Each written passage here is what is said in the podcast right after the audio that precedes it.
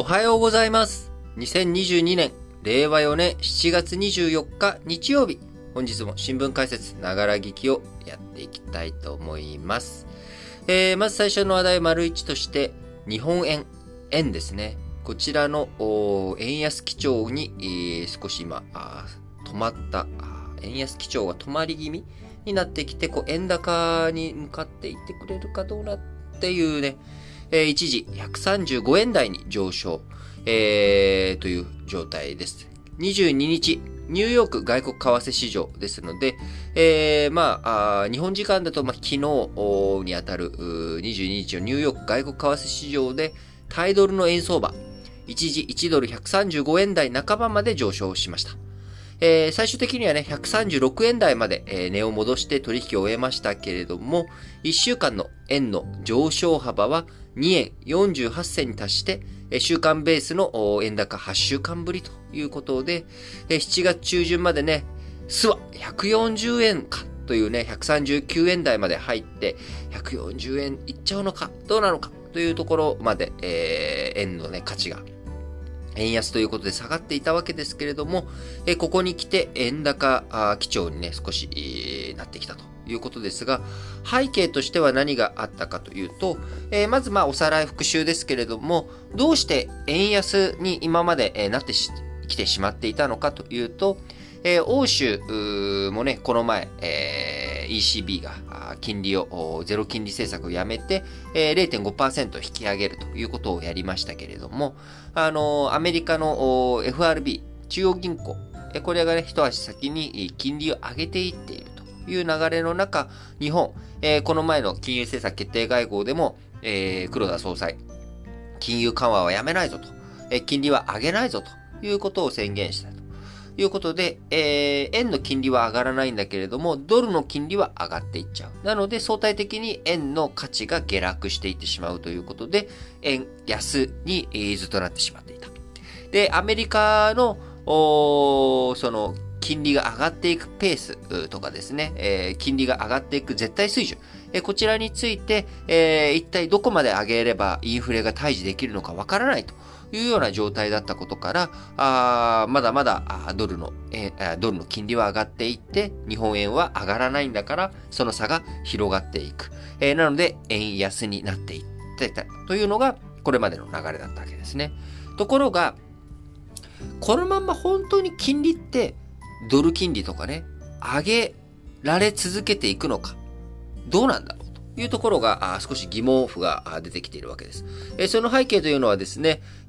もう利上げ、インフレ、これは進んでるんだけれども、インフレのせいで、みんなの賃金とかはね、確かに上がっていったりとか、そういった面あるけれども、その一方で、企業の業績にも悪化懸念出てきてしまっているよねと。そうすると企業の投資が、ちょっと、活性化しなくなっちゃうよねと。で、金利も上がっちゃってるんだから、借り入れしてまで、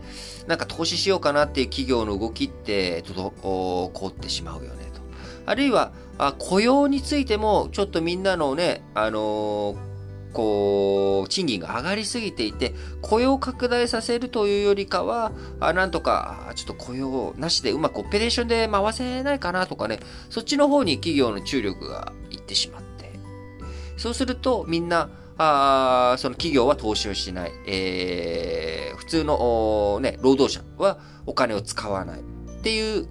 不景気がやってくるんじゃないかというふうに今見られてしまっているわけです。スタグフレーションってやつですね。インフレ。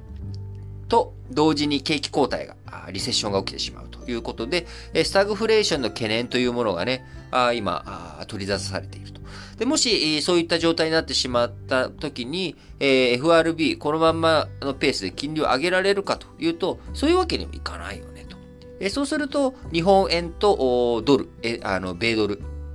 この2つの関係っていうものの差が、ワニの口のように金利がね、ぐわーっと差ができていくかと思いきや、ちょっとここに来て、それが変わってきたというのが、足元の状態ということになります。大元のきっかけはですね、こちらも22日に発表されました、7月のアメリカ購買担当者景気指数。要はアメリカの企業の中で購買、いろんなものをね、買ったりとか、投資をしたりとかする、そこの担当者、の、景気指数が、これ、まあ、簡単に言うと、まあ、景気上がると思いますか下がると思いますかそれを、上がると思いますっていう人が80いて、下がると思いますっていう人が20いたら、まあ、それで80-20で60っていう風に出すような指標なんですね。もちろんどっちでもないっていう人もいると思うので、まあ、この、がどういう風になるのかっていうところですが、これがね、不況、公共不況、公不況の分かれ目とされるのが50。要は、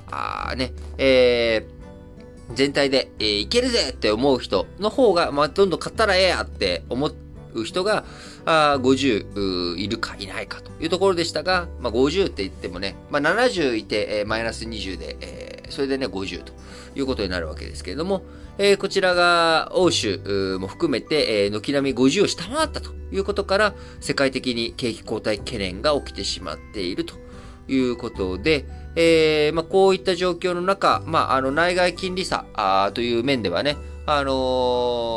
金融緩和の状態というものも、日本が維持したとしても、今後そこまで広がっていかないんじゃないかということで、円安が一服したという状況になっております。ただし、ウクライナ情勢含めてですね、まあ、穀物の輸出合意なされましたけれども、まだロシアとウクライナのドンパチ止まらないという状況の中、資源高、穀物高、原材料高、こういったところについてはね、まだ先行きどうなのかわからないと。そうすると日本、エネルギーをね、諸外国から輸入して、経済回している日本としては、資源高の状態でいると貿易赤字の状態が続いていってしまうと。で、貿易赤字というものも円安にこうなってしまう。要は、円よりね、ドルの方が欲しいとみんなが思っちゃう。日本国内においても、日本国全体で見たときにね、そういうふうな状況になってしまうので、まあやっぱりこの貿易赤字の部分とか、そういったところの対策対応とかね、日本経済全体の構造をしっかりと見直していかないとなかなか円安退治は難しいのかなというふうに思います。